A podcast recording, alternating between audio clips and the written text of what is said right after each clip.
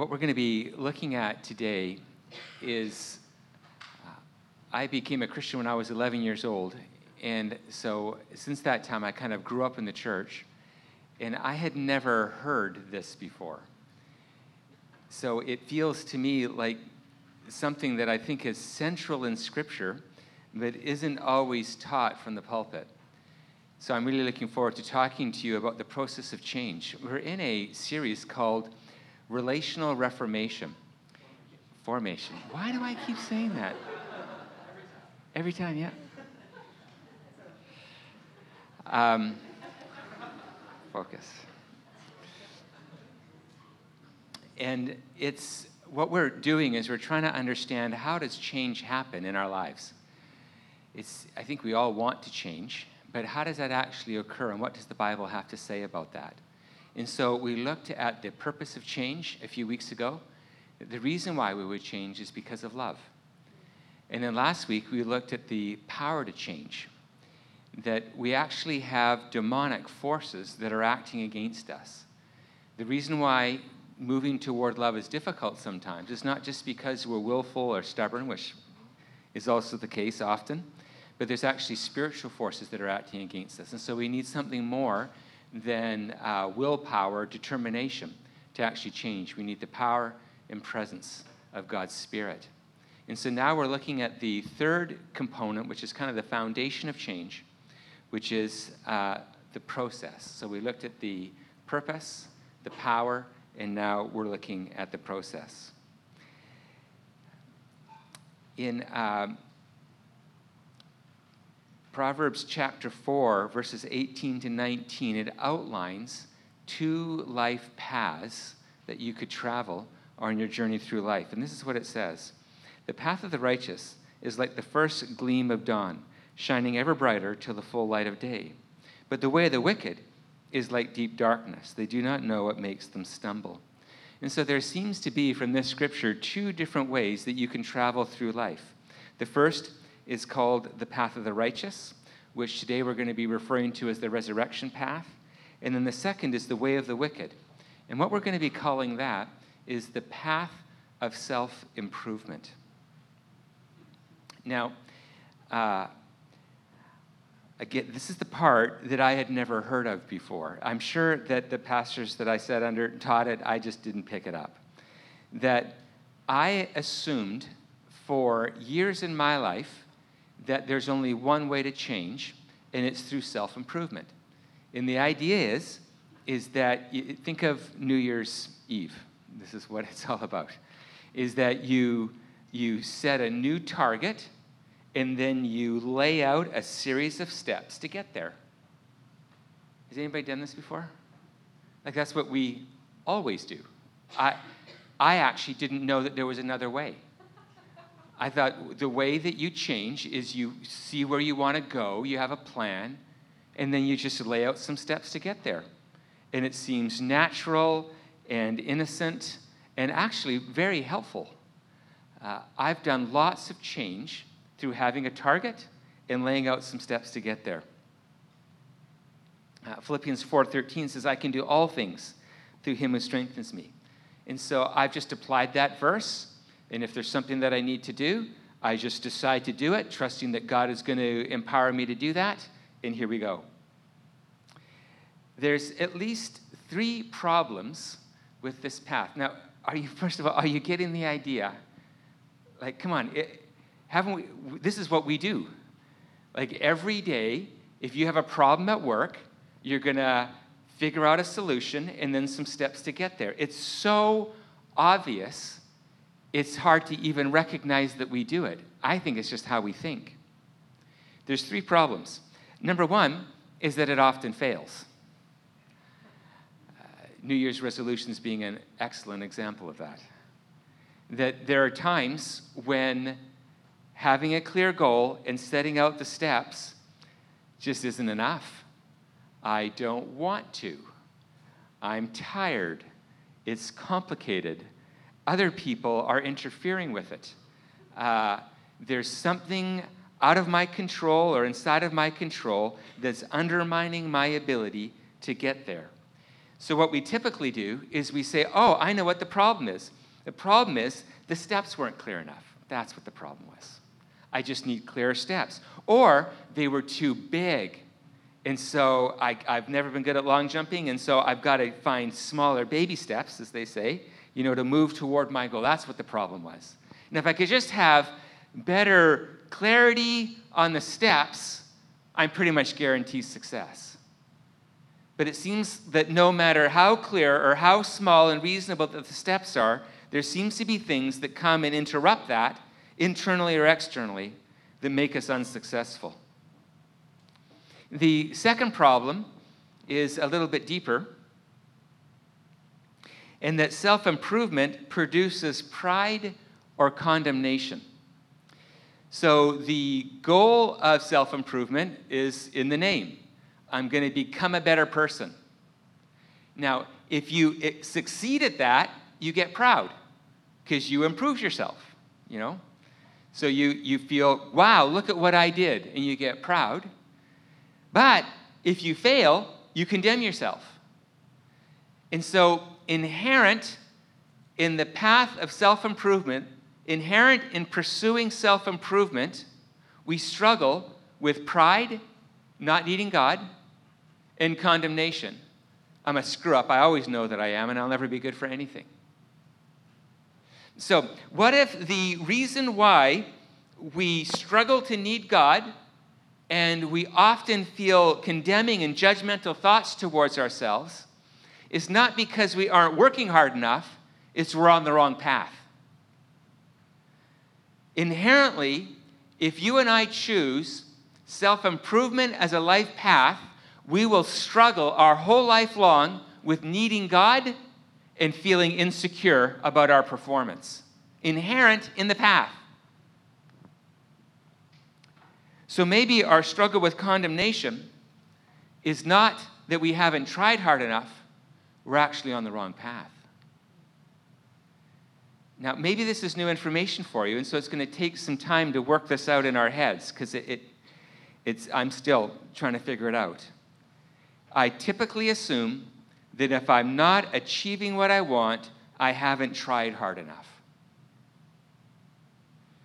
And I'd like to suggest to you this morning that there's another reason for your lack of success or for the condemnation that you feel when you fail. Is that there's a whole other way to approach life that is not based primarily on your performance. The third problem with the self improvement path is that it's not about love. It's possible to improve ourselves and become really good people, kind of, and it not being about love at all. I'm just becoming a better person. I want to be more fit. I want to be more educated. I'd like to make more money. And I can apply self improvement to becoming a better person, a more successful person, and miss love entirely.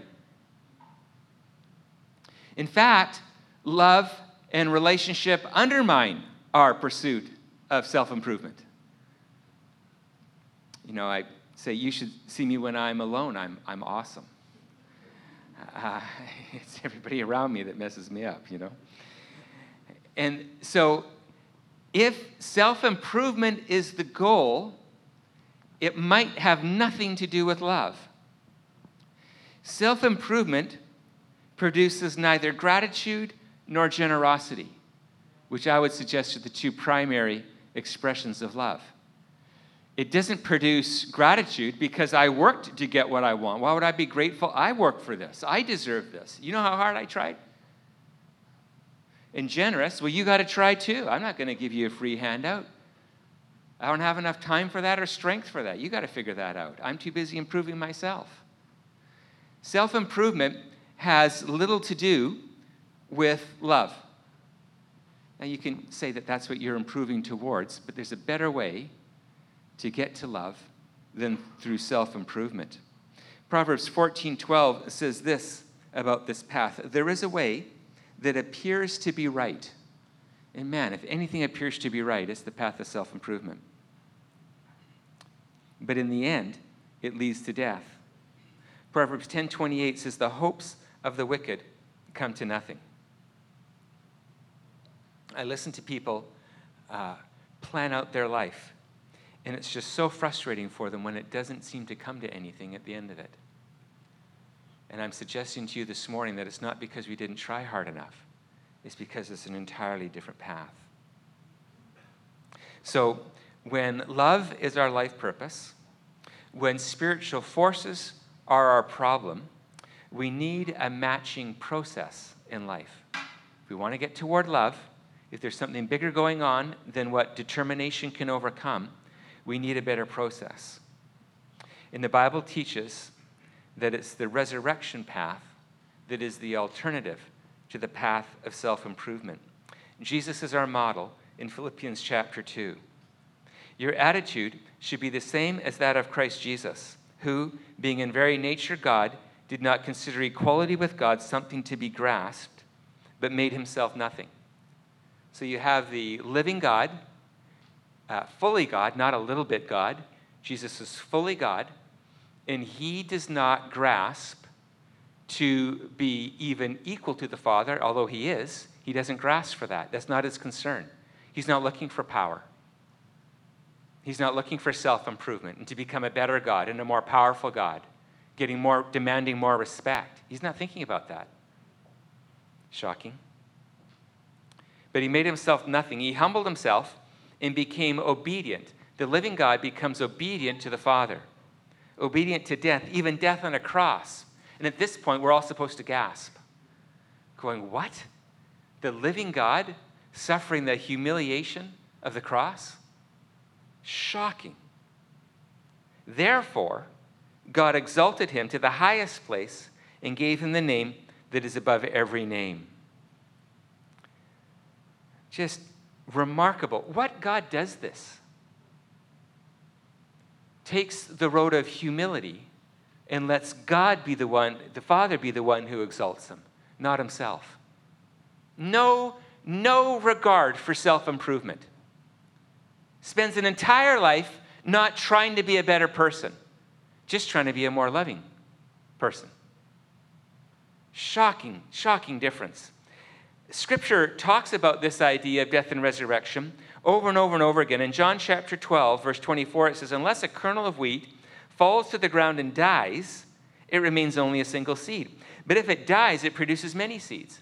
The only way that we can be fruitful in our life is if we die, not if we improve ourselves.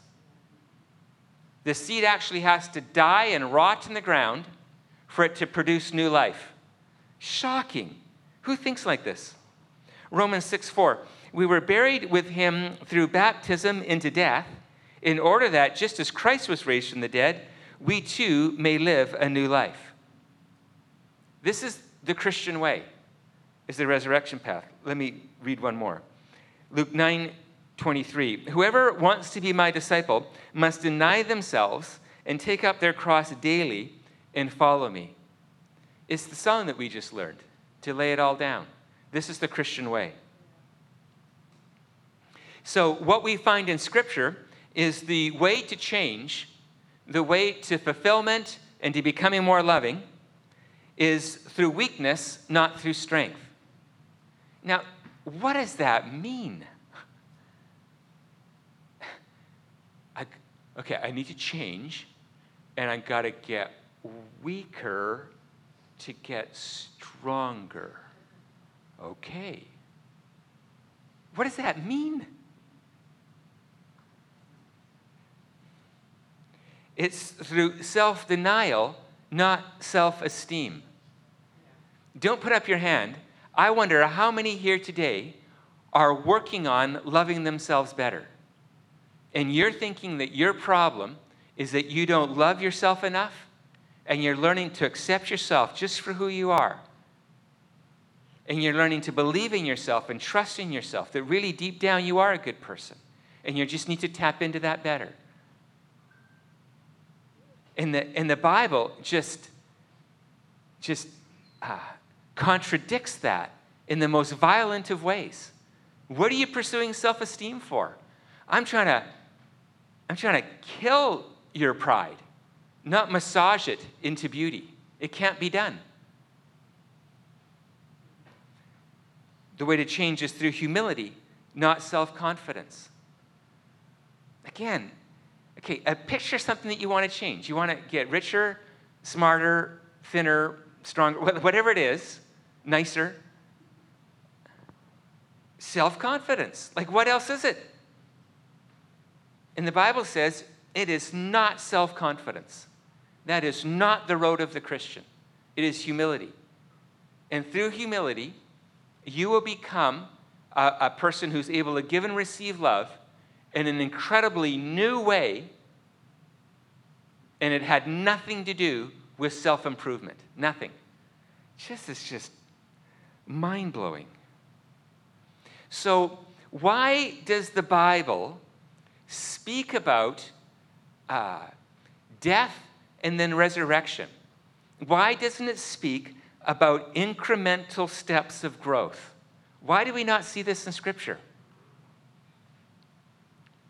It's because the problem that is undermining our ability to change is self centeredness.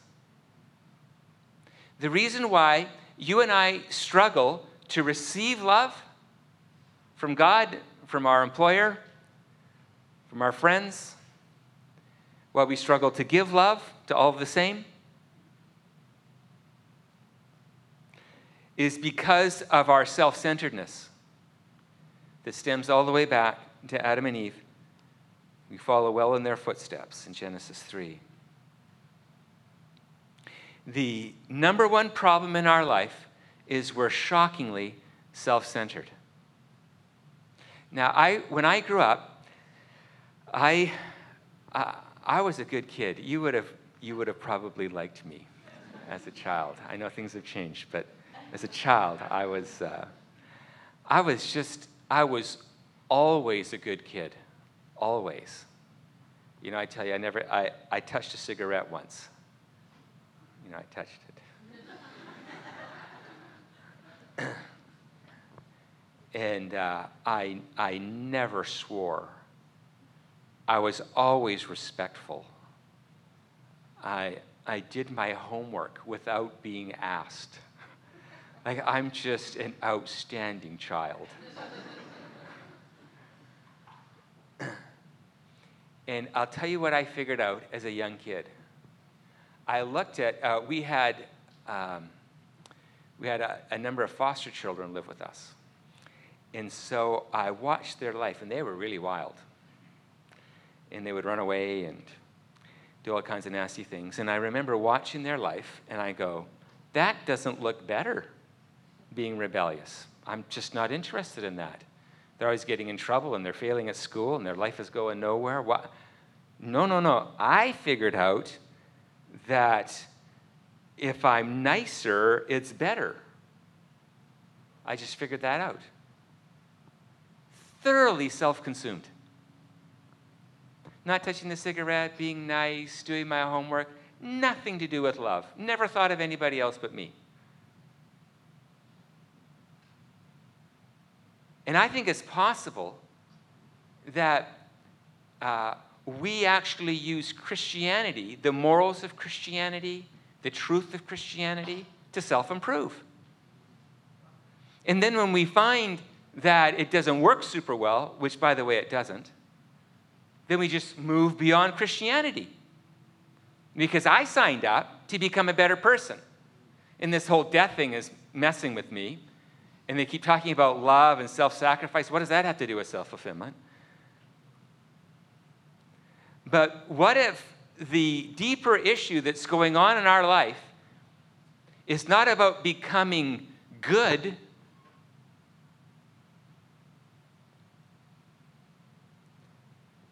That it's self centeredness that is really the problem. And so, if self centeredness is the problem, then there's only one appropriate response to self centeredness, and that's to kill it. You don't improve self centeredness, you just become more egotistical. You know, baby steps to becoming more egotistical. This is what you do. Think more about yourself, break it down, ignore everybody else. you don't, you don't improve on self centeredness, you kill self centeredness. So, the idea of tweaking our life and fixing our life is, is absent in Scripture. You just don't find it. Like, here's a helpful little tidbit. You know, you see it on, I still haven't done the Instagram thing. You know I don't like Instagram? Because the name at the top isn't your name, maybe. I hate that. How do I know how to enjoy that moment? I'm not going to remember all your little cute names. I just hate that. So I'm still on Facebook for only that reason. that I, feel better that I confess that to you. and, uh, and when I'm on Facebook, so old school, that, uh, that, you know, 10 things you didn't know about how to be better at this. And everything in me needs to press that button because for sure I don't know all 10. I just need to know how to be better on my phone. And this workout, I just, oh, everything in me, I vibrate needing to press the button to know the 10 extra things that I don't know. because I am conditioned to fix, not die. The orientation of our life, of our society, is fixing, not death and resurrection. The, the moment when you leave this auditorium, everything that's going to come against you is never talking about what we're talking about right now. It will only be about self improvement, fixing, tweaking. We have no help outside of God's word of how to die well that we can experience the resurrection life of the Lord Jesus Christ in how we live. No help. And don't deceive yourself into thinking that you can somehow integrate a self improvement path with a death and resurrection path. They are incompatible. And the moment that I think, oh, I just have to do this, I just have to move the dial, just uh, fixed. Why didn't I see that earlier? As soon as I start thinking that way, who's in charge? Who's in control? Who's managing their life? It's all about me. And I forget that my root problem is my self centeredness and egotism and pride. And when I do well, all it does is bolster my problem, not defeat it. Here's the, where the drum roll is required. What is the, this is just, man, okay. What is the real purpose of change? Now, again, I know that we all want to be thinner and stronger and smarter and make more money and give more to the poor. I get that. What I'm suggesting to you is all of those changes are symptomatic of a deeper issue. And the deeper issue is this this, uh, this is uh, fresh for me this year. I, I didn't, I, I couldn't say it hopefully as clearly as I could say it right now. I'm trying to build it up. All right. The real purpose of change is shifting our control and trust from self to God.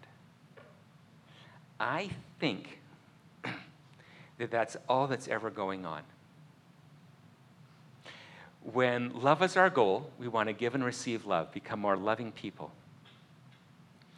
The, the journey toward love is death to, uh, I know what the Bible says, death to self control. I know what the Bible says. But death to being in charge and being in control and being self defined and self fulfilled is dying to control and moving to trust in God instead. So I, have run the scenarios through my mind, and we'll, we'll look at a few. I'm quite convinced that anywhere where I spot a problem in my life where I'm not loving, my real issue is I've not figured out how to trust Jesus in that area. I'm still controlling it somehow. That's usually what's going on for me.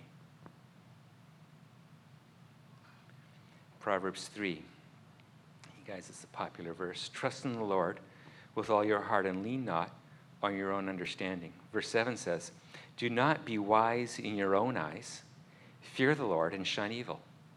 Jeremiah 17, 5 and 7 says, Cursed is the one who trusts in man, but blessed is the one who trusts in the Lord. And then Galatians 2:20 says it the most clearly. I have been crucified with Christ, and I no longer live, but Christ lives in me. The life I now live in the body, here it is, I live by faith in the Son of God who loved me and gave himself for me. I have crucified myself, and I now live a life of trust. And my freedom and victory and liberation is in the ability, in any given moment, to die to my pride and self centeredness and to trust the grace and power of the Lord Jesus Christ in any given moment. And when I am living a life of trust, I'm free, victorious, giving and receiving love, self fulfilled even. So, when trust changes, we experience love and victory. In the way trust changes is not through self improvement, but through death and resurrection. Let me give a few examples of this and then we'll close. So, you following me? The way that we experience love, the way that we experience victory, is not through self improvement, is through death and resurrection. Dying to ourself and living by faith in the Son of God who loved us and gave himself for us. So, how does this work? Let's say that you're having a problem forgiving people. There's somebody in your life who really betrayed you, who took advantage of you, who, uh, who stole from you in some way, whether it was your dignity or money. And so, what is the self improvement way? I should work on that. What I should do is I should, step number one, is see them as victims. So I'm going to see them as they grew up in a hard background too. And, and I, you know, I, I should be aware of that. And then I should, I should, uh, I should work on being kinder inside because I'm not very kind sometimes. And so I need to ask God to help me be a kinder person. And then what I'm going to do is I'm going to practice ways of saying to people, I forgive you, because it's really good to say the words right. And so I'm going to say, I'm sorry for, and make sure that I don't have an excuse at the end. You can take notes on this. This is outstanding advice. I'm going to put on Facebook a little later. and, uh, and, uh, and then you, you, there's certain ways to say it that allow people to receive that well, all right? I can work on my forgiveness. Or I can die to my self righteousness and let my Father be the judge of others and not me. I can die to my self righteousness, my judgment. How dare you sin against me? Do you know who I am? And you sin against me? How dare you do that? I'm going to have to work that through, that you would sin against me. Do you see the difference? The real problem of my forgiveness has nothing to do with forgiving you. It has everything to do with my pride and self righteousness and self esteem. And you violated how good I was feeling about me just then. I don't like it when you do that. You should work on that. I'm going to have to forgive you for that. Are you, see how different this is? This is radically different. I'm not working through forgiveness. I'm dying to judgment and self righteousness. This is different. Addiction. Can fill in the blank of whatever your favorite addiction is. So, how do we tweak that? How do we tweak addiction? Well, it begins with the phrase, I'm learning. That's what it always begins with I'm learning. I'm learning to, to, to, to identify my triggers. Write this down. This is going to be good. I'm learning to identify my triggers. And I'm learning to make better choices when those triggers come along. And here's the self talk that I need to be working through in those moments. And then I have a script that I learn, that I memorize, so that when those triggers happen, I say a better thing inside of my head. Or I say, my addiction is graphic evidence that my old self is still kicking and is alive and well, demanding my attention and causing me to do things that I'm not sure I even want to do.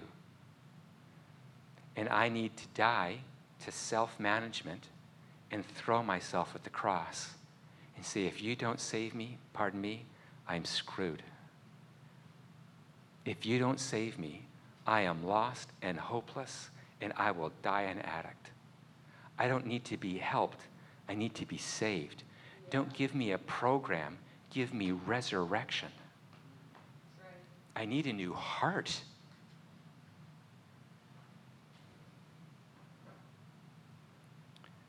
Conflict. James, uh, the book of James is just excellent at this. You know, why is there conflict? Well, we're self centered. I hate it when you don't agree with me. Wrecks my whole day.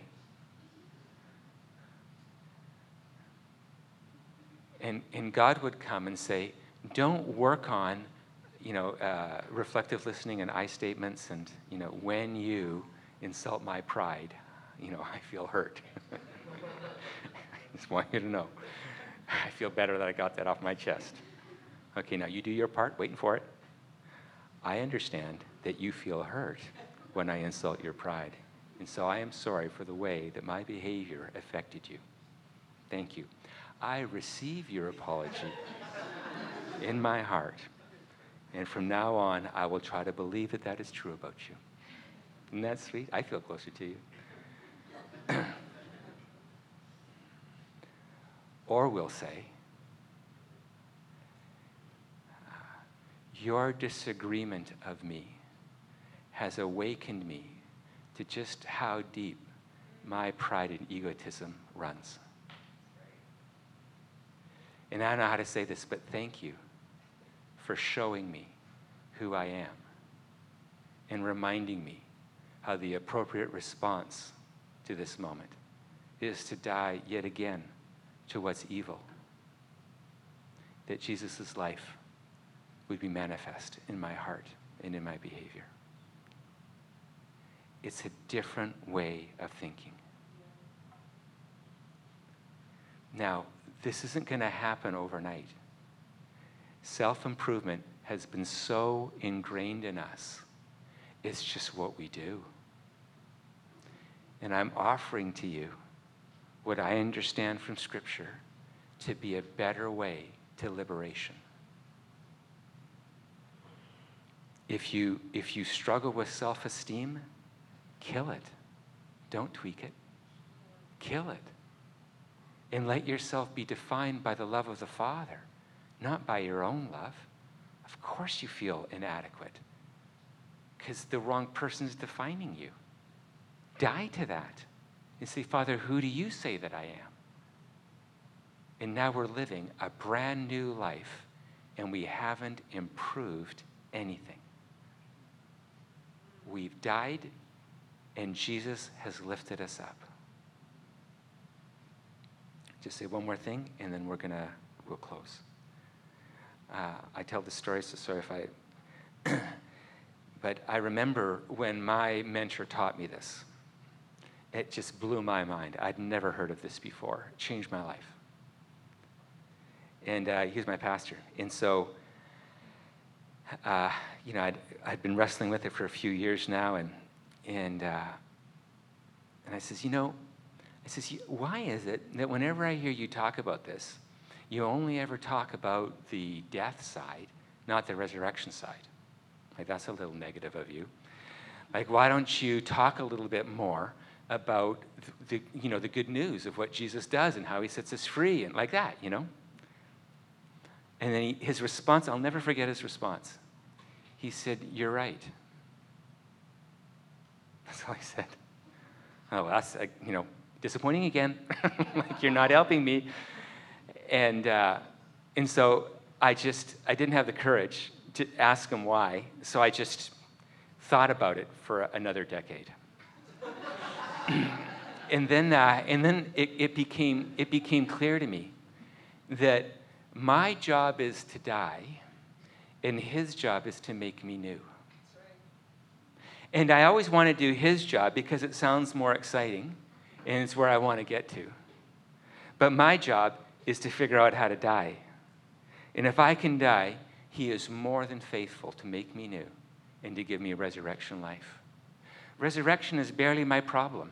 He's taken care of that on the cross through the power of the Spirit. He's just looking for dead people to breathe life into. And so my job is mostly in my areas of struggle is letting go. And is practicing the art of dying. Again, it is so foreign. It is so foreign to our society. I think of how we I think of the difference between how I buy meat in Canada and when I go to other nations. I go to other nations and you've got dead things hanging like all over the place with flies. And it's like, I don't want to eat that. I want my chicken in plastic. I don't want to know where it came from. I don't like thinking about the little chicken. I want it in plastic. I don't even want to see the skin. It looks all cold and bumpy. I want it off the skin with the bone removed. I just want the nicest part. That's what I want. That's how I want my chicken. I don't want to think about killing things. Let them kill them. I'm better than that. They kill. I just eat the nicer chicken parts. I, I just hate, I just hate thinking about dying and killing and ugh, it's no fun. My friends, we somehow have to figure out how to befriend death if we're ever going to figure out how to experience the resurrection life of Christ. Can we do this together? Can we figure this out together? Worship team, would you come up, please? We're going to have full communion today. And so, what's going to happen if those of you who are handing out communion, you can start to do that now. That's your cue. and uh, if what you can, uh, if you can start to hand it out. Now, what you're holding in, in your hand in a minute is not the chicken at Safeway. It's the body and blood of the Lord Jesus Christ broken for you. This is a, this is a sobering, graphic portrayal of what Christ has done for us and what he actually invites us into. And so as, as, we, as we worship, as we consider these things, understand what's going on and what's being offered you.